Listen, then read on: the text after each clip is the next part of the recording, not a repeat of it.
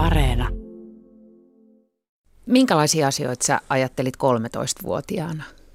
Mun äiti aina muistelee sitä, että mun oli tapana tulla niin yläkerrasta alakertaan aamulla, niin kuin aamupela pöytään. Sitten mä olin lukenut jotain merkittävää. Sitten mulla oli joku iso kysymys, joku iso filosofinen kysymys jostain filosofian oppikirjasta löydetty. Ja sitten mun vanhemmat on ihan unen pöppörössä, ne yrittää niin vastata johonkin karteesiolaista maailmankuvaa koskevaa suureen kelaan.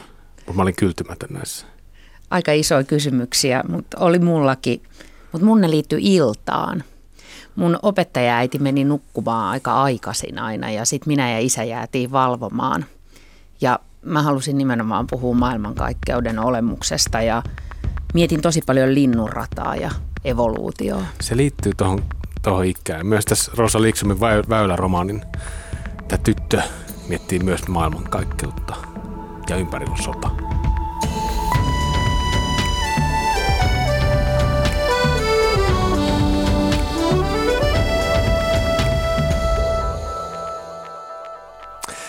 Tervetuloa lukupiiri Tulustoit Kylmälään. Tänään puhutaan paitsi nuoruuden suurista ajatuksista, myös sodasta ja pakolaisuudesta. Ja tämä lukupiiritulustoit Kylmällä on tarkoitettu kaikille, joita kiinnostaa hyvät kirjat, niin niiden lukijoille kuin niiden lukemisesta haaveileville. Eli me luetaan viikoittain kirjoja vakiovieraiden kanssa ja me halutaan avata näiden kirjojen kautta uusia ajatuksia ja, ja maailmoja. Moi Henriika, sä oot Tampereella etäyhteyden päässä, mutta me onnellisesti näemme sinut ja moi Santtu siinä aivan vieressäni. Teini-ikä on tuollaista maailmankuvan aukeamisen aikaa. Ajattelitteko te isoja asioita, kun te olitte 13-vuotiaita vai ihan pieniä? Mulla ainakin 13-vuotiaana ne asiat oli itselle aika isoja asioita, mutta ehkä ne oli maailmalle hyvin pieniä, että et se maailman tuska tuli vasta sitten vähän myöhemmin, mulla pari vuotta myöhemmin sitten piti lukea kamusta ja piti niin kyseenalaistaa kaiken olemassaolon merkitys ja tarkoitus. Ja sitten se on alkanut uudestaan tietenkin tämä vaihe. Mm. Mutta eikö, eikö se ole just se merkittävä ikä, kun ne asiat on niin mielettömän iso itselle? Joo. Sitten ei vielä ihan tiedä tietenkään, että, että kuinka pieniä ne saattaa sitten muille, niin kuin muulle maailmalle niin. olla, mutta jotenkin se, se epäsuhtaan, niin jotenkin se on niin jättipäin, sitä on vaikea pitää sisällä. Mm. Näin on. Mitäs Herrika? Mm. No kun mä oon ollut 13-vuotias, niin netti ja kännykät on alkanut olla jo aika yleisiä. Musta tuntuu, että maailma on tullut sitä kautta jotenkin tosi lähelle ja tosi isosti jo niin kuin teini-iässä, toisin kuin vaikkapa tässä väyläromaanissa, jossa tämmöistä yhteydenpitoa muuhun maailmaan ei ole vielä ollut. Ja mä itse asiassa luin mun vanhaa teiniajan päiväkirjaa jokin aika sitten. Olin kirjoittanut sitä 13-vuotiaana ja mä pohdin siellä nimenomaan tämmöisiä vaihtoehtoisia maailmoja, että jos olisi tehnyt erilaisia valintoja, niin, niin mitä voisi olla. Ja sitten mä myöskin olin kirjoittanut sinne ihan älyttömästi erilaisia riimuja ja opiskellut tämmöistä luonnon parannusta. Että mulla on selvästi ollut joku tämmöinen kausi päällä, että mua on kiinnostanut kaikki myytit ja tarut ja tämmöinen luonnon usko. Joo, mm. eli isoja, isoja keloja. Tota, Tämä Rosa Liksomin väylä, romaani, tämä on kertomus 13-vuotiaasta tytöstä, joka joutuu lähtemään pakoon Lapin sotaan vuonna 1944. Tämä tyttö vaeltaa karjan kanssa ja, ja tota, tuttujen kanssa. Ensin Tornioon joen, eli tämän elämän menoa ikään kuin ylläpitävän ja määrittävän suuren väylän yli Ruotsin puolelle ja lopulta tämmöisiä tauteja ja kuolemaa kylväville pakolaisleireille tästä synkästä asetelmasta huolimatta tämä romaani on niin kuin täynnä nuoren ihmisen vapauden hurmaa ja, ja just näitä tämmöisiä isoja, isoja, isoja aj- ajatuksia ja myös luottamusta elämään. Eläimet on tosi isossa osassa tässä, tässä romaanissa ja ne ikään kuin peilaa tämän nuoren tytön vaellusta halkisodan ja tämän väkivallan näyttämön. Koko tarina on kerrottu Torniojokilaakson murteella mikä oli päällimmäinen fiilis tästä kielestä, tämän romaanin kielestä ja tästä, tästä murteella lukemisesta, Henrika? No mulla oli alkuun ihan suoraan sanottuna vähän kauhu, kun mä tajusin, että on kirjoitettu kokonaan murteella. Tämä on murreromaani. niin, kokonaan vielä täysin. Että mä oon jotenkin aika mukavuuden halunen lukija ja, ja pidän siitä, että mun ei tarvitse ponnistella tai pinnistellä ymmärtääkseni sen, että mistä tekstissä on kyse. Joten mä olin vähän ennakkoluulonen, että mitähän tästä nyt tulee, mutta onhan tämä aivan uskomaton. En mä edes huomannut sitä murretta sit loppujen lopuksi kunnolla. Ka- kaikki teksti oli täysin ymmärrettävää ja enemmän mä nautin siitä, kun jokainen sana oli ihan semmoinen niin maistuva. Tämä oli mm. jotenkin todella mm. hienoa, rikasta, erilaista kieltä kuin mitä yleensä lukee. Mitä sä kelasit Santtu? No vähän samoja fiiliksiä oikeastaan, että alkuun se tuntui varsin omituiselta, mm. erikoiselta, vaikealukuiselta, mutta siihen tottuu aika äkkiä ja, ja sitten meidän lopuksi miettimään, että jos toi olisi kirjoitettu yleiskielellä, niin se olisi mm. ollut aivan eri kirja. Koko se tunnetaso ja muu olisi jäänyt puuttumaan ja se olisi ollut itse asiassa aika laiha. Mm. Se tarinahan on kerrottu moneen kertaan nimittäin. Mm. Se tarina ei ollut varsinaisesti mm. uusi. Joo. Ja mä mietin tota ihan samaa, mm. mitä jäisi jäljelle, jos sitä, jos sitä kieltä ei olisi mm. tässä, koska se... No, mitä sä ajattelit siitä murteen lukemisesta? No mun, mun mielestä se oli, just tosi, se oli tosi nautittavaa ja mun mielestä tämä romaani on se kieli. Se, se tämän, tämän tytön kertomus, kun se menee jotenkin paikasta toiseen. Ja tämä on tämmöinen seikkailu, tämmöinen vaellusromaani, mutta mun mielestä se vaeltaa myös koko ajan siinä kielessä mm. itsessään. Et mun mielestä jollain tavalla mä ajattelin, että, että se kieli on jonkinlainen niin kuin, ei se nyt ole hen, niin kuin ikään kuin sellainen toimija siinä maailmassa, mutta kaikki tapahtuu sen jotenkin kielen kautta. Ja mä aloin mm. hirveästi lukea sellaisia, mun Roosa Liksom on ihan mahtava semmoinen niin kuin, syvien merkitysten mm. kirjoittaja. Että ne, että ne tapahtumat saattaa olla aika semmoisia niin kuin yksinkertaisia, konkreettisia, jotenkin mitä, mitä elämässä nyt tapahtuu, erilaisia asioita, sattumuksia, mutta ne on ladattu semmoisilla super, super isoilla merkityksillä. Et siinäkin se semmoinen niin kielen ja, ja merkitysten maailma ikään kuin oli, oli mulle se kaikkein niin kuin se pointti mm. jollain tavalla tässä koko hommassa. Mulla ei ollut oikeastaan hirveästi ongelmia sen kielen kanssa itselläni. Mä aika kokenut, täytyy tunnustaa, mä aika kokenut Rosa Liksomin kirjojen lukija. Ja sehän on kirjoittanut ihan uransa alusta asti myös murteella, tosin myös ihan niin kuin stadin slangillakin. Mulla on tullut semmoinen hassu fiilis itse asiassa, että mä, mä oon helsinkiläinen ja mun juuret on enemmän tuolla niin kuin Savon murteen kielimaastossa, sitten kuitenkin vanhempien kautta, mutta että mulla on joku semmoinen, tullut semmoinen ihmeinen fiilis, että mä jotenkin niin kuin ymmärrän Torniojokilaakson ihmistä mm. siksi, että mä oon lukenut niin paljon sillä ruumiillisella ja toi oli hyvä sana, mitä Henriika sanoi, maistuvalla murteella. Mä en ole ihan varma, että, että mistä tämä johtuu, mutta jotenkin kun mä luin tämmöisellä murteella kirjoitettua kirjaa, niin mä näin ne kaikki tapahtumat ja hahmot paljon elävämmin kuin mitä mä usein yleiskielellä lukiessani mm. näen. Että jotenkin se tuli paljon lähemmäs se teksti mua tällä murteella lukiessa. Me kysyttiin tuolla Instagramissakin meidän siellä keskustelijoilta, että mitä se murteella lukeminen oli. Siellä tuli ihan kivoja vastauksia, muun muassa tätä samaa, että se aluksi jotenkin niin kuin vaatii jotain. Mutta sitten sit tuli myös se, että, että se rikastaa ja että tästä kirjasta oppi uusia ilmaisuja. Mulle itselleni jäi mieleen tosi hauska ilmaisu, kun tyttö sanoo, että hänellä muljahti mieleen asioita. Ja mä ajattelin, että mä otan tämän kyllä mun omaan kieleen mukaan. Sitten mm. siellä sanottiin, että joskus siinä murteessa on semmoinen, voi olla murteella kirjoittamisessa semmoinen vähän niin kuin yrityksen maku, mutta musta tässä ei kyllä ollut sitä. Tässä se kyllä tulee aika luontevasti. Niin, toi oli luontevaa ja aitoa, mm. mutta sitä mä itse jäin miettimään, että meidän kieli on ehkä vähän trendi ollut jonkun aikaa. Se tavallaan vähän ärsytti siinä mielessä, että jos se olisi ollut savoksi, niin mm. olisi ollut huumorikirja. Mm. Totta. Se olisi muuttunut välittömästi. Niin. Ja, niin. ja olisiko tuon voinut kirjoittaa toisella murteella? Jos olisi ollut savolaisen tarina, niin se olisi ollut vain niin kuin naurettava ja hölmö. Mä oon itse tämmöinen savolaispoika, niin mä voisin sen sanoa ääneen. Että se, se kuulostaa välillä hassulta ja ihmiset kuulostavat naiveilta. Niin, että, että mm. tavallaan ylistetäänkö me sitä Tornionjokilaakson murretta, että se on niin. sitä niin kuin rikasta niin. ja juurevaa Kyllä. ja sitten Savon murteella kun vientää, niin tulee... Niin, hauskoita tullut. Niin. niin. Tuolla Instagramissa yes. muuten yksi ihminen kommentoi, että, että hän ei pystynyt lukemaan tätä kirjaa, vaan, mutta onnistui hyvin, kun kuunteli. Ja tämä onkin, Anna Saksman on lukenut tämän tosi hienosti. Mäkin mm. kuuntelin vähän, tosi hienosti. Mutta kyllä, Mut, siinä, mut kyllä siinä on joku semmoinen, että et, et, et kun tämä kieli on tällaista, niin yksinkertaisista asioista tulee jonkun silleen just sellaisia maistuvia, että kun kävellään mm. tai, tai pelätään. Niin se, se, se on ihan eri näköistä, mm. se on ihan eri asentoista kuin sitten semmoisella yleiskielellä.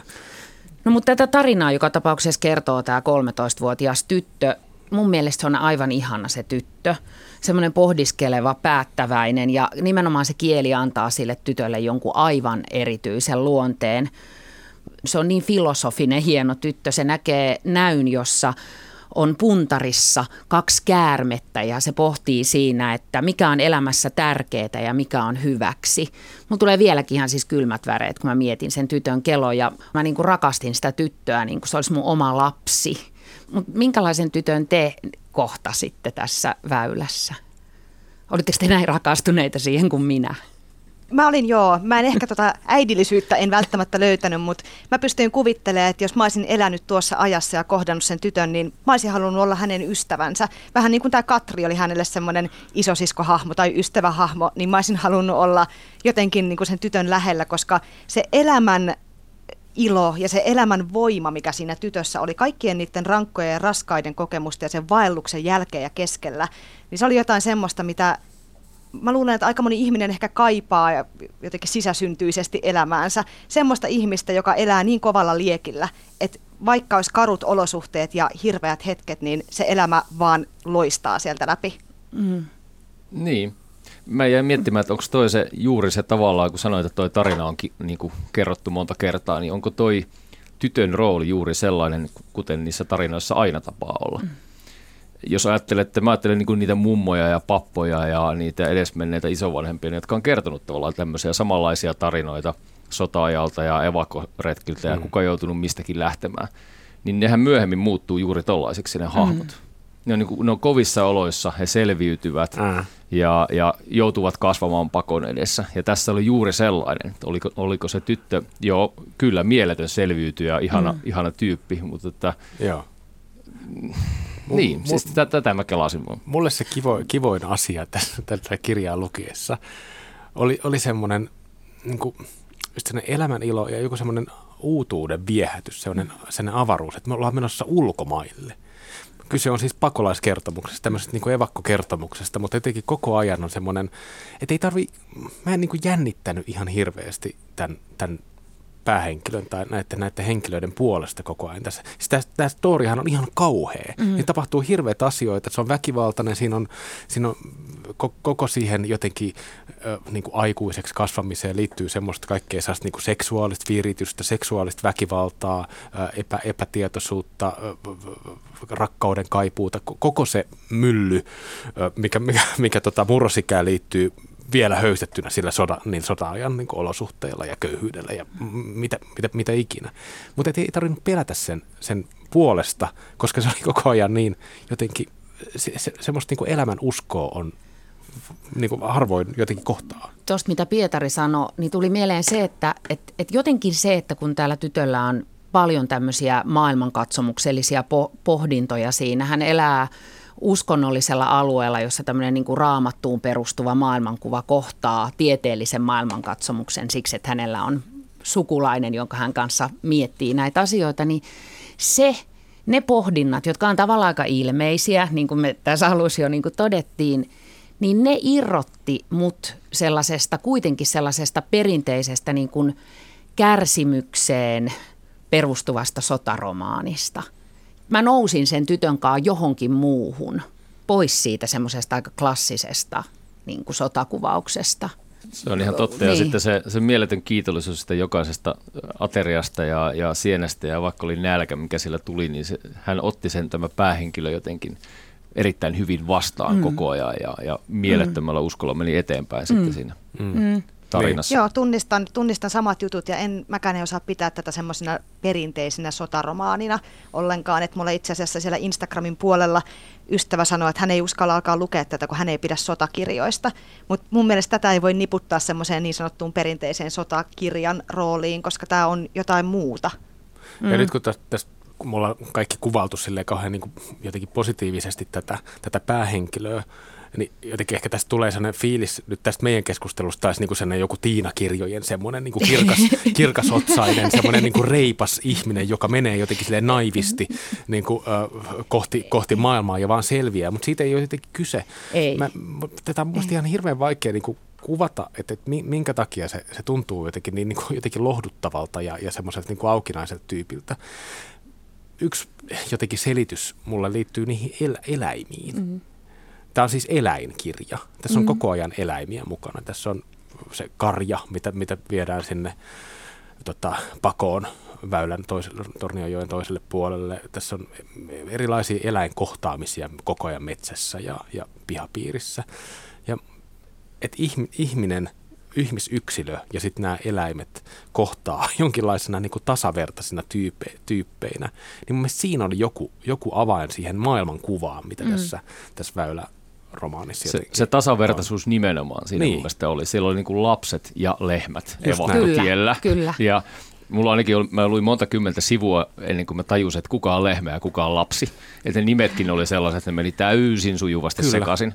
Myöhemmin oppi kyllä sitten Joo. henkilöhahmot tunnistamaan, mutta, mutta se oli hauska, miten oli todella tasavertaisia. Mm. Molempien piti niin kuin syödä, oli ne tietyt tarpeet molemmilla koko ajan olemassa. Molemmista piti huolehtia. Et säkin Henriika kirjoittanut, että sun suosikki henkilö oli lehmä. Instagramissa Kyllä. kirjoitit. Kirjoitin juuri näin. Mä en tiedä, voiko lehmää sanoa suosikkihenkilöksi. Voi, tässä mun mielestä tässä voi. Ihanaa, munkin mielestä voi. Siis vähintään yhtä paljon kuin mitä mä rakastin tätä päähenkilötyttöä, niin mä rakastin sitä johtajalehmää ja niitä muitakin lehmiä, mitä siinä kuvattiin. Ne toi jotenkin niin paljon semmoista turvaa ja tukea ja ne oli läsnä ja ne eläimet ja lapset lohdutti toisiaan ja sai lohtua toistensa läsnäolosta. Että se oli mulle siis äärimmäisen ihanaa luettavaa, varsinkin mm. kun mä pidän lehmistä todella paljon. Tämän kirjan loppu, loppupuolella on semmoinen pätkä, sitä ennen on kärsitty hyvin paljon, mutta sitten siinä on semmoinen pätkä, joka menee näin. Tämä on lehmistä. Net näytit levollisilta, tyytyväisiltä elämään. Niitä ei painanut syyllisyys eikä häpeä, net ei tiehneet perisynnistä eikä kanthaneet maailman tuskaa. Net osasit ottaa vastaan sen, mikä tulee. Mie halusin olla niin kuin net. Mm. Kato, mulla tulee koko ajan nyt jotenkin semmoisia kylmäväristyksiä.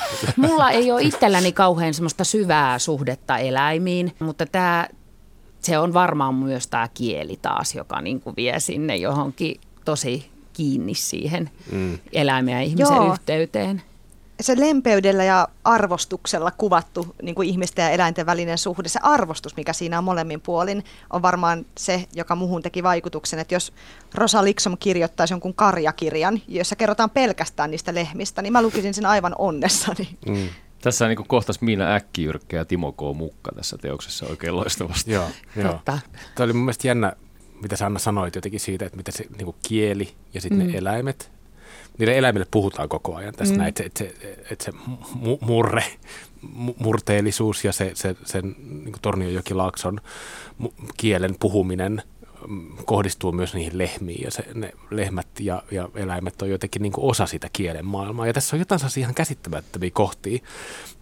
Mulla on niin lempikohta tässä kirjassa, koska se on niin outo. Se on sellainen kohta, missä tota, tämä tyttö on päässyt sinne, sinne Tornionjoen tois, Ruotsin puolelle ja se herää keskellä yötä siihen, että, että sen, sen suussa on sammakko.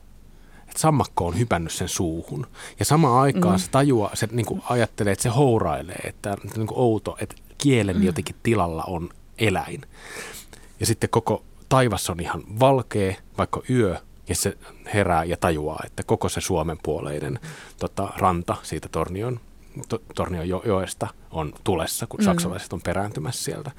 Ja jotenkin mulle tämä oli sellainen, se tuntui niin kuin oudolta, että mitäs tässä nyt, tässä on joku tämmöinen niin ihme surrealistinen kohtaus, joku tänne houre, joku unikuva, mutta sitten se on niin konkreettinen myös, että se eläin todella ottaa sen ikään kuin kielen paikan. Tämmöisessä vähän niin kuin vertauskuvallisessa, jonkinlaisessa niin kuin symbolisessa maastossa, mutta, mutta samalla se on ihan tosi, tosi konkreettinen tilanne vaan. Ja tota, sitä mä jäin niin kuin miettimään, että, että, että tässä on joku sellainen niin kuin risteyskohta, missä niin kuin ihminen ja, ja eläin tämmöisessä taiteellisessa rakennelmassa jotenkin niin kuin kohtaa toisensa kiele, kielessä ja kielenä. Sitten sammakko pääsi suusta sen jälkeen. Sitten se sama, niin, niin kyllä, just näin. Niin, ja se on Tuossa niin yksinkertaista. Niin, niin. niin, Mutta mä mietin näitä eläimiä myös siltä kannalta, että vaikka me kehuttiin tässä, kuinka se tyttö on elämäniloinen ja ottaa tyynesti vastaan kaiken, niin hän on myös aika yksinäinen. Kyllä. Ja hän on aika yksin. Niin se tavallaan, se eläinten tuoma lohtu on mun mielestä aika käsin kosketeltavaa tässä kirjassa, että ei pelkästään nämä lehmät, vaan myöhemmin kun hän kohtaa muita eläimiä, niin, niin sen huomaa, että kuinka paljon hän saa siitäkin semmoista lohtua ja turvaa, että hän ei ole yksin tässä maailmassa, hänellä on joku salainen eläinystävä, joka lämmittää häntä öisin, niin se on jotenkin se on samaan aikaan murheellista ja kaunista. Mm. Mm. Niin on joku, jota silittää. Ja sitten siinä on niin paljon huolta, huolta tietysti niistä eläimistä, että, että siinä on, siinä on, se on myös suru, joku, joku sellainen yhteinen suru, mikä, mikä yhdistää niitä ihmisiä ja eläimiä siinä, koska ne on kaikki, ne on kaikki pakolaisia siellä ikään kuin sen väylän toisella, toisella puolella. Tämä tyttöhän myös kokee tässä kirjassa ensimmäisiä seksuaalisia kokemuksiaan, hyvin nuori tyttö. Hän käyttää termiä, mie annoin sen astua minut. Siinä ollaan niin kuin siinä maailmassa, missä eläimet on. Siinä oli tavallaan meni jo niin kuin ihmiset ja lehmät sekaisin. Mm. Että sä et tiedä, ne on kaikki aika mm. tasa-arvoisia, samanlaisia, mm. jolloin ei, ei se haittaa, jos termitkin menee vähän sekaisin. Mm. Ja luultavasti sillä tyt- tytöllä oli niin paljon koke, niin kuin ikään kuin seksuaalisia seks, mm. tietoa seksistä nimenomaan mm. niiden lehmien kautta. Kyllä.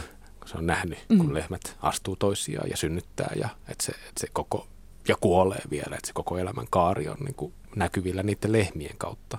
Ja sitten se vasta ottaa vähän selville siinä romaanin kuluessa ja elämänsä kuluessa, että mitä se merkkaa niin kuin ihmisen kannalta. Sä sanoit Henrika, että sä pidät paljon lehmistä. Mä pääsin tekemään ammattikirjailijadokumenttia mm. Rosa Liksomista ja hän kertoi siinä, miten hän on kaksivuotiaana ensimmäistä kertaa pitänyt kiinni lehmän hännästä. Ja, ja tota, niin, ollut tosi paljon lehmien kanssa tekemisistä. Tässä kirjassahan on mielettömän hieno lehmän poikimiskohtaus muun muassa mun, mun täytyy nyt tunnustaa tässä, että kun mä olin neljävuotias, niin mä sain pehmolehmän, jonka nimi oli tietysti Lehmihelmi Nautanen. Mm. Ja siitä sitten lähti tämmöinen mun lehmäharrastus. Ja mä keräilin lehmätavaroita varmaan yli kymmenen vuotta. Niitä oli siis kymmeniä, yli 200 varmaan erilaisia pehmolehmiä, tekstiilejä ja mukeja. Et kun mä sanon, että mä pidän lehmistä, niin mä todella pidän lehmistä. Kiitos tästä paljastuksesta. Olkaa hyvät. Rosa Likshoman kirjoitti sen esikoisteoksen jo vuonna 1985 ja on julkaissut 20 kirjaa. Ja tosiaan, niin kuin mä sanoinkin, niin koko ajan käyttänyt meän kieltä, Tornionjokilaakson murretta. Se on hänen äidinkielensä siihen kieleen, mihin sä kasvat, sä et sitä kadota, sanoi Liksom siinä dokumentissa, mitä me tehtiin. Ja hän on myös sanonut, että sen ilmaisuvoima on tuhat kertaa suurempi kuin normi Suomessa, että se vyöryy se kieli. Ja jos kirjoittaa tavallisella normisuomella, niin pitää vähän skarpata. Hän oli itse asiassa kääntänyt tätä kirjaa tava, normisuomelle jonkun mm. pätkän ja todennut, että ei kokeillaan, toimi. mutta ei toimi. Joo. Liksom kertoi, että viisivuotiaana hän oli mennyt Ruotsiin ja tottunut siihen, että siellä aina siellä väylän toisella puolella puhutaan samaa kieltä, eli meän kieltä. Ja sitten viisivuotiaana oli tajunnut, että ei, että kaikkialla maailmassa ei puhuta samaa kieltä, vaan maailmassa on monia muitakin kieliä. Mm. Tämä väylähän on romaani myös rajoista, nimenomaan tuosta maantieteellisestä rajasta, mutta sitten myös maailman katsomuksellisista rajoista – ja myös lapsuuden ja aikuisuuden rajasta, jolla tämä tyttö on ja käy aikuisuuden puolella ja ehkä kasvaakin sodan myötä. Ehkä myös lapsen ja aikuisen rajoista siinä suhteessa, että hän joutuu huolehtimaan aikuisen lailla paljon, muun muassa mm. äidistään. Luitteko te tätä tällaisena rajakirjana niin kuin mä?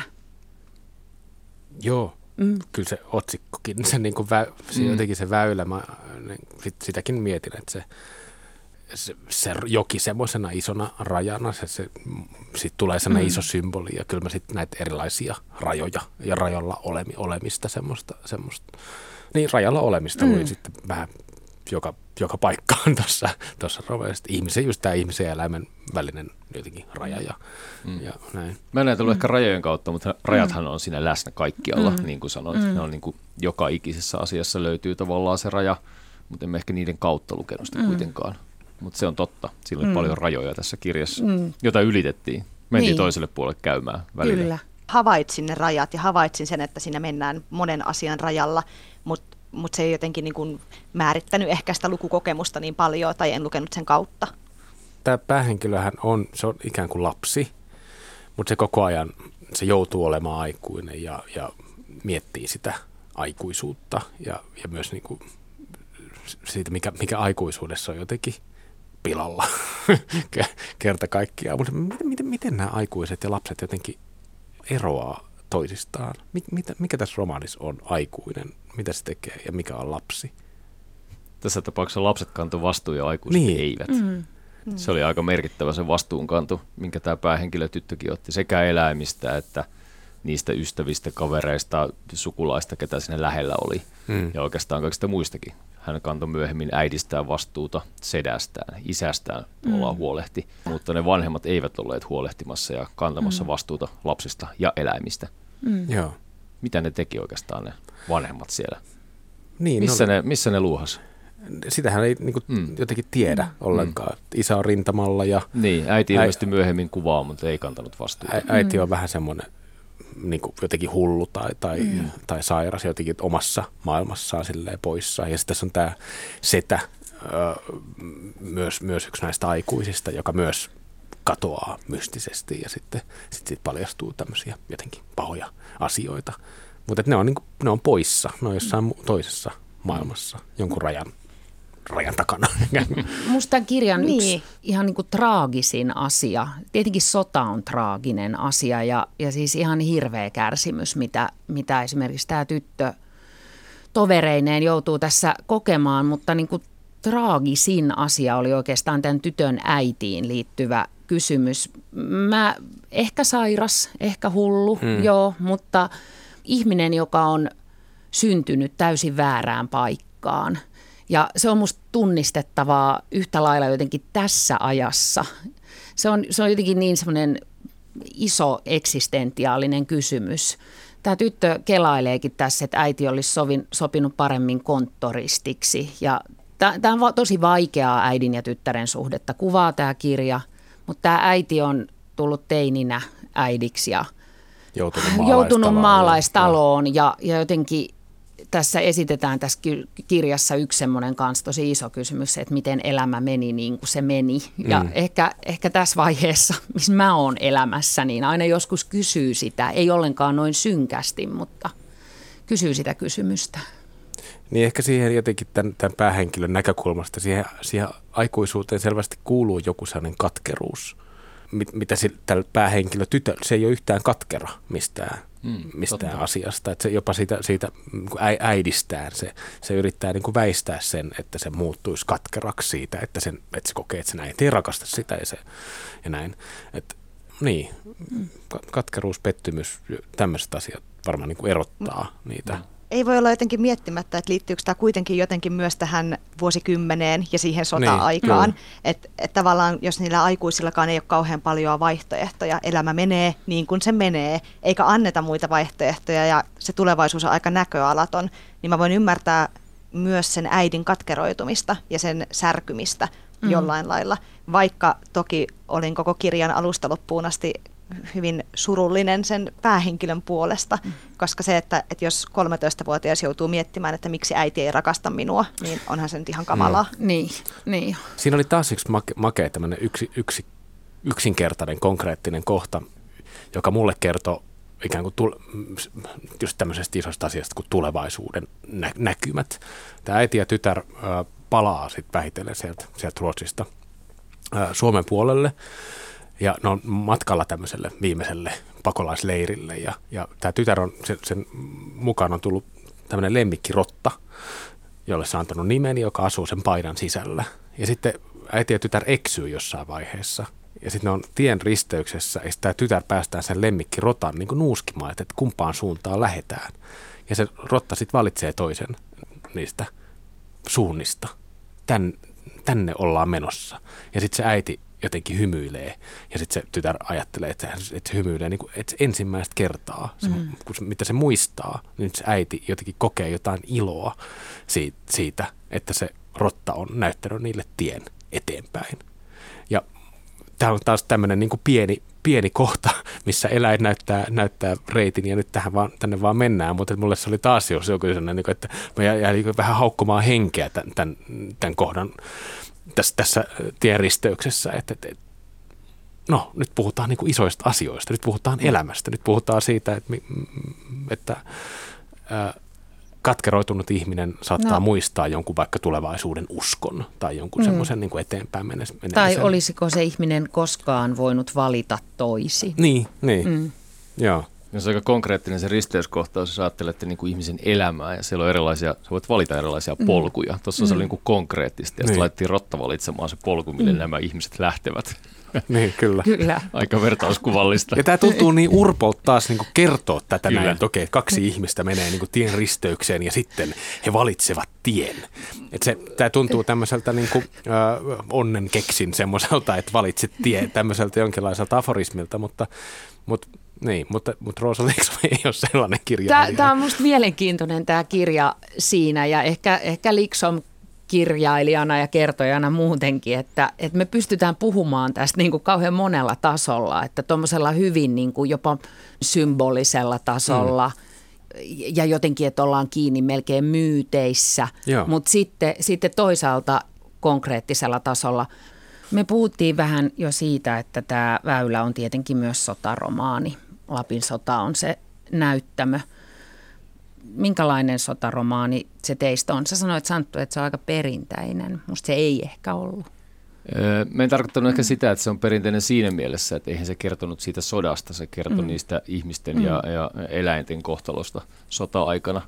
Sitten evakkotiestä sota oli koko ajan vaan taustalla. Mm. Se, oli niinku, se oli syy, miksi he olivat lähteneet liikkeelle, miksi he olivat joutuneet liikkeelle. Mutta se oli vaan siellä taustalla ja se aiheutti ne olosuhteet, missä he olivat ei se siinä mielessä kertonut, mm. ei, ei se ole perinteinen sotaromaani. Mm. Mulla jonkun verran tuli mieleen jostain syystä Jää, joka taannoin voitti Finlandian. Mm. Ulla-Leena Lundberg. Kyllä, joka on tavallaan aika, siis sijoitutaan selkeästi, mennään historiaan, mennään eristyneisiin olosuhteisiin, kerrotaan sieltä aika voimakas tarina, mutta hyvin perinteinen monessa mielessä. Mm. Tässä oli vähän samaa siinä itse niin kuin tarinassa. Mutta sitten ne kiinnostavat elementit tuli jostain muusta, ehkä juuri sitä kielestä, siitä ihmisten ja eläinten suhteesta ja, ja monista muista asioista. Mm. Mutta siinä mielessä se, siis se tarina oli musta aika perinteinen. Mä oon mm. kuullut monta kertaa noita, niin, evakko, siis noita evakkotarinoita. Joo, niin. ja sitten vielä, ja vielä niin kuin vanhemmissa. Tämä on niin kuin sadun story kanssa tietyllä tavalla tämmöinen vaellus, vaellus tota, kertomus, missä, missä henkilö tapaa erilaisia hahmoja ja sitten siinä on, siinä on tämmöisiäkin. Mm. Tämä on pakolaistytötarina. Niin. Mä yritin itse, kun haastattelin Rosa Liksomia tästä kirjasta, niin puhuu kauhean sillä ylevästi, että tässä on voimakas pasifistinen viesti ja tämä on, tämä on niin kuin mm. rauhan puolella tämä kirja. Tässä on hienoja puheenvuoroja siitä, että toivottavasti tulevaisuus olisi parempi ja ihmiset ei jotenkin niin kuin järjettömästi taistelisi keskenään. Mutta sitten Liksom sanoi, että hän halusi kyllä kirjoittaa tänne myös, tuli mieleen kun Pietari puhui sadusta ja tästä vaeltamisesta, niin myös sitä, että se sota tarjosi nuorille myös siis jotain kiehtovaa ja jotain uutta, uusia paikkoja, semmoisiin rajojen ylittämisiin. Mm. Niin olisiko tämä tyttö lähtenyt koskaan yhtään minnekään? Mm. ellei sota olisi pakottanut. Mm. Niin. Olisiko hän asunut koko elämänsä siellä samalla tilalla niin. niiden mm. lehmien kanssa? Niin. Lehmät olisi vaihtunut, kun ne olisi välillä kuollut ja sitten olisi tullut uusia. Ja monet näistä nuorista sitten asennoituu siihen pakolaisuuteen sillä tavalla, että hei, nyt tämä on, tää on jotain uutta. Tämä on jotain, tää on jotain erilaista kuin, kuin siellä koti, kotinurkissa. Se pakolaisuus teki tästä myös ajankohtaisen tietenkin kyllä, kirjasta. Kyllä. Se oli se tavallaan ainoa niin kuin linkki tähän nykypäivään ja Joo. siihen, että vastaavia kohteloita tuolla maailmalla on koko ajan. Mä jäin vielä miettimään sitä, kun Santta sanoi äsken, että, että olisiko tämä tyttö koskaan lähtenyt mihinkään vai olisiko hän vain jäänyt sinne, sinne samalle tilalle koko elämäkseen. Niin toisaalta siinä kirjassa, kun tälle tytölle tarjoutuu mahdollisuus toisenlaiseen elämään, hänelle tarjotaan mahdollisuuksia ehkä jäädä sinne Ruotsiin, ehkä kokeilla jotain muuta, niin siinä on semmoinen kohta, mitä en nyt muista ulkoa, mutta hän pohtii siinä, että ei hän mihinkään tämmöisiin hienoihin kouluihin tai hienoja mekkoja halua, että hän haluaa karjaa, jonka hän hoitaa hyvin. Mm. Ja se oli mun mielestä kans jotenkin tosi ihanasti sanottu, että okei, hänen haaveensa ja tavoitteensa oli tämmöisiä hyvin samanlaisia, että mistä hän oli lähtöisinkin, mutta hän halusi hoitaa ne lehmät hyvin. Että hänellä oli ylpeyttä ja hänellä oli kuitenkin niitä unelmia siellä. Niin tavallaan musta oli ihanaa, että siihen oli kirjoitettu mukaan tämmöinen tämmöinenkin ajatus siitä, että, että myös se semmoinen tuttu ja tavallinen elämä voi olla tosi hyvää ja palkitsevaa, mm. vaikka tytölle sitten kävikin tietysti eri tavalla. Niin, se kävi eri tavalla ja en nyt ehkä liikaa sitä, sitä, sitä loppua spoilaa, jos... Okei, okay, en spoilaa. Joo. Jatketaan keskustelua tästä väylästä Instagramissa Ja itse asiassa joulukuun puolivälissä, 16. päivä joulukuuta, niin me saadaan Rosa Likson mukaan chattiin, joka on tuolla Ylen verkossa. Ja siellä voidaan keskustella myös lisää tästä kirjasta ihan kirjailijan itsensä kanssa. Aloitetaan meidän verkkolukupiiri. Kyllä. Systeemit. Mutta puhutaan nyt jostain muusta. Finlandia-palkinnot jaetaan ensi viikolla. Mä oon jotenkin taas niin tosi, mä oon jotenkin kierroksilla tämän Finlandia-asian kanssa, kun mä, mä jotenkin haluaisin kiinnittää siihen niin paljon huomiota, mutta, mutta sitten mä jou, tietysti koko ajan joudun miettimään sitä, että kuka sen voittaa ja jotenkin ammatillisesti tämä on niin kuin aina tämmöinen vähän niin kuin tiheä hetki.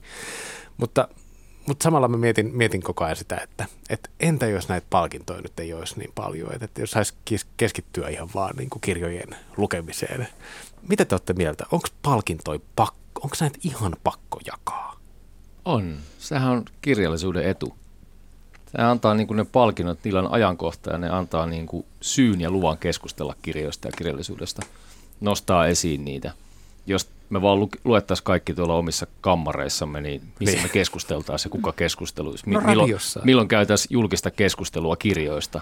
Niin, miten se ajankohta valitaan? Sitten se vaan unohtuisi. Mm. On niin kuin ajankohtainen syy keskustella kirjoista.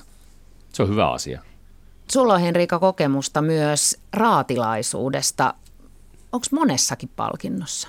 2019 olin lasten ja nuorten kirjallisuuden Finlandia-raadissa ja nyt tämän vuoden ja vuoden 2022 mä oon Topelius ja Arvit Lydekkeen palkintoraadeissa, mm. jotka myös on lasten ja nuorten kirjallisuuteen kohdistuvia.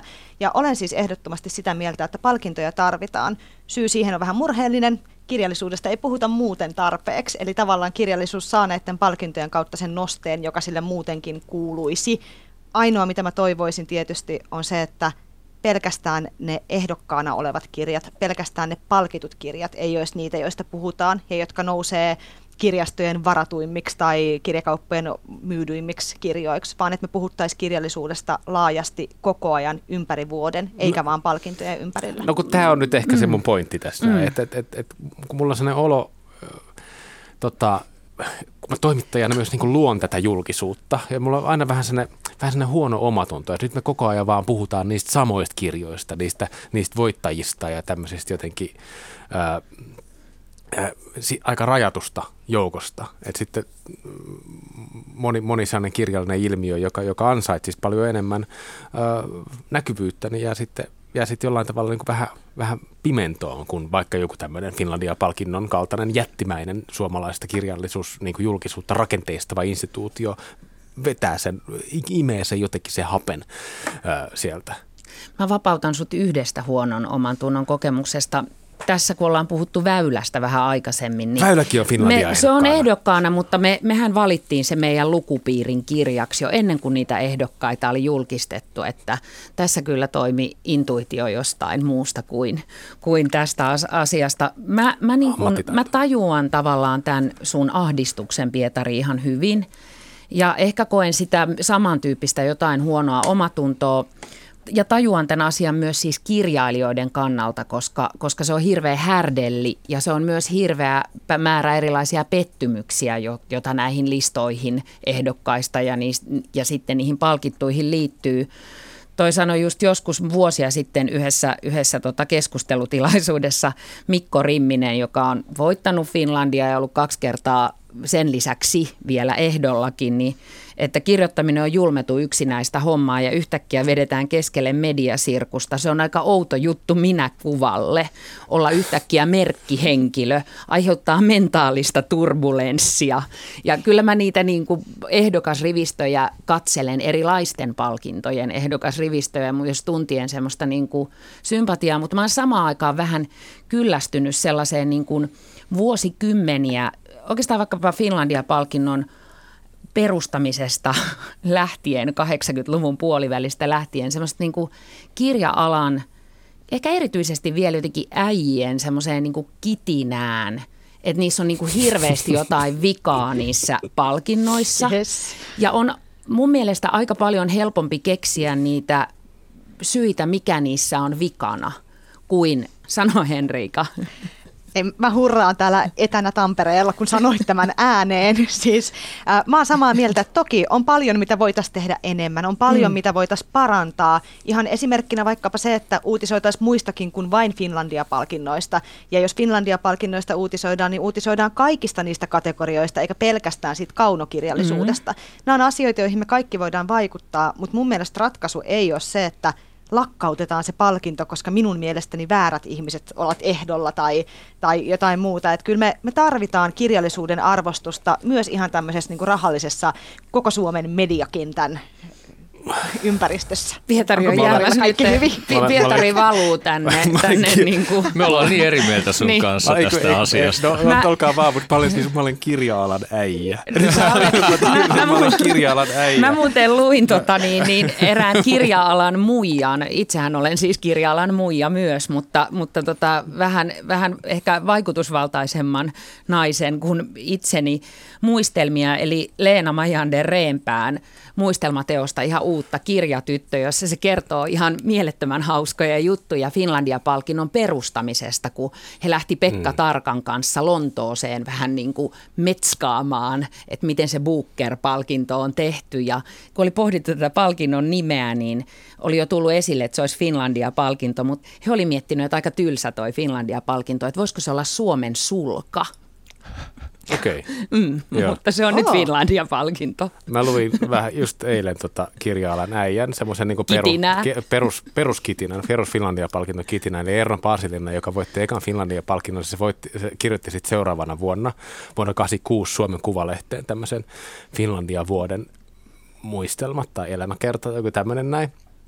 No nyt kun mä tarkemmin ajattelin, se on ihan karsee teksti. Siis se on, se on just semmoista kitinää, että, että tämmöinen kirjailija mestari niin kuin se herätetään sieltä kammiosta ja se altistetaan tälle, tälle jättimäiselle niin mediamyllytykselle. Sehän oli iso kyllä muutos, mitä se Finlandia-palkinnon mm-hmm. tota, perustaminen silloin 80 puolivälissä oli.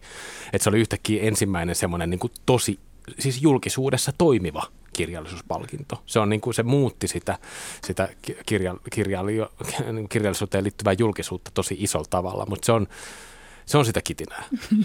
on super ylpeä itsestään, että on voittanut ja sitten ei voi sanoa, ei voi sanoa, vaan pakko vähän Odotatteko te nyt, tietenkin kun me puhutaan tästä just nyt ja noin Finlandiat on tuossa kynnyksellä, niin tämä vähän nyt kulmionoituu siihen ja Suomessa on siis jaetaan ihan mieletön määrä kirjallisuuspalkintoja. Mä oon Henrikan kanssa sitä mieltä, että nostetaan niitä kaikkia aina esille. Niitä on lähes sata erilaista palkintoa. Mutta tota, odotatteko te nyt, jos puhutaan Finlandiasta, niin niitä puheita? Palkittujen puheita. Kyllä sellainen sattuu ja tapahtuu ja tulee yllätyksiä, että on se siinä mielessä kiinnostavaa. Mm. Siellä voi olla äijän kitinää tai sitten siellä on mm. jotain muuta. Joo, kyllä niitä mä odotan. Joo, ihan, mm. joo, kyllä. Joo, odotan mäkin sanotaan, että yleensä niitä kannattaa odottaa. Ja mm. musta on aina kiinnostava nähdä jotenkin, että näkyykö esimerkiksi tämä tämän hetken maailman tilanne tai kirjallisuuden tilanne niissä puheissa jotenkin. Toivon, että etenkin nyt kirjallisuuden tilanteeseen otetaan jollain lailla kantaa. Siitä on nimittäin somessa ollut paljon keskustelua pitkin syksyä monellakin eri tavalla, niin olisi hienoa kuulla ihan tekijöiltä itseltään heidän ajatuksia. Ja se on kiva, että tämmöistä julkisen, julkista puhekulttuuria pidetään yllä. Ei niitä puheita pidetä jotenkin niin kuin liian vähän ja liian huonosti. Mm. Niin, Joten... missä niitä edes pidetään? Niin, kuka poli- niitä uutisoi? Niin, kuka niitä seuraa? Niin, niin poliitikot pitävät, nekin lyhennetään sitten mm. otsikoiksi. Joo. Niin, musta tuntuu, että, että, että saisit se tästä Pietari semmoista voimaa, että, että Suomi tarvitsee sellaisia niin kuin vahvoja julkisia puheita – vahvoja kannanottoja. Ja tässä on yksi semmoinen tila. Ja sitten ehkä just se, että sen sijaan, että me vikistäis, mm. kuinka tuskallista on. Tai siis minä. Niin, niin, sen ajan, sen kitinä ajan käyttäisi vaikka siihen, että miten nostaa kaikkea muuta kirjallisuutta. Koska mä nyt jotenkin on ehkä sille idealisti ja vähän niin kuin lapsellinenkin, mutta mä ajattelen, että, että kun joku tyyppi menee kauppaan ostamaan kirjallisuuspalkinnon saaneen kirjan, niin se hypistelee siinä vieressä jotain muuta. Ja sama pätee kirjastoon. Et kun se joutuu jonottamaan sitä palkittua kirjaa, niin ei se nyt jaksa jonottaa sitä puolta vuotta, vaan lainaa sieltä myös jotain muuta. Mm. Joo, ja kirjastolaisena voin sanoa, että esimerkiksi hyvin yksinkertainen asia, kun suositellaan vaikka Finlandia voittajan kirjaa, niin suositellaan samalla tämmöistä, saattaisit pitää myös näistä tyyppisiä teoksia, jotka on sieltä samasta maailmasta tai samantyyppisiä, samoja teemoja käsitteleviä. Näin me saadaan nostettua niitä muitakin kirjoja, eikä se silti ole pois siltä Finlandia voittajalta. Käykää tsekkaamassa meidän Instagram, jos Rosa Liiksomin väyläkirja kiinnostaa, niin siellä on myös kirjavinkkejä sen ohi. Santtu. Mä uskon näin, että se vaikka Finlandia-palkinnon saama julkisuus ja näkyvyys, niin se ei välttämättä olisi missään muualla. Se vähenisi tavallaan se kirjallisuuden saama näkyvyys. Mm. Ja uskon myös siihen, että se ruokkii laajemmin sitä, että kun palkitaan ja vaikka sitä yhtä teosta myydään valtavasti hetkellisesti ja se tuntuu monista muista väärältä, että miksi juuri toi ja onko näitä edes ollut oikeat kirjat tässä ehdolla ja muuta, mutta se ruokkii koko kirjallisuutta ja lukemista ja kaikkea. Sen takia se on hyvä asia ja siitä on ihan turha kitistä. Sen sijaan, että me ikään kuin kitistään, että nyt on valittu väärä kirja tai palkittu väärä teos, niin nostetaan esiin sitä teosta, mistä me itse ollaan pidetty. Että hei, idea. mun mielestä tämä oli tämän vuoden paras kirja. Olisipa tämä voittanut jonkun, mutta minä annan sille nyt tämmöisen henkisen Finlandia-palkinnon, niin näin se onnistuu. Erinomainen idea ja haaste jonnekin sosiaalisen median maailmaan. Mä, mä päätän tämän siteraan uudestaan Mikko Rimmistä. Hän sanoi silloin yhdessä tilaisuudessa, että hän ajattelee näin, että se palkinnot ovat kuin sää. Tulee ja menee, toisinaan ei kiinnosta, toisinaan ilahduttaa. Näinkin neutraalisti voi asiaan suhtautua. Hei, kiitos teille Henriika ja Santtu ja, ja sinulle Pietari myös. Kiitos paljon. Kiitoksia. Kiitos. Niin, Instagramissa on tosiaan vaikka mitä, esimerkiksi kirjavinkkejä ja vähän lukupäiväkirjoja ja lainauksia näistä mm. kirjoista. Ja nämä lukupiiritullustujat, kyllä nämä löytyy kaikki Yle Areenasta ikuisesti, toivottavasti internetin loppuun asti. Ja ensi viikolla tosiaan jaetaan äh, Finlandiat ja täällä äh, setvitään myös se palkittu romaani. Mm. Me ei vielä tiedetä eikä kukaan tiedä. Henrikka, saat, saat täällä meidän kanssa keskustelemassa. Ja myös Vesa, Vesa Tikkanen. Kyllä. Moido.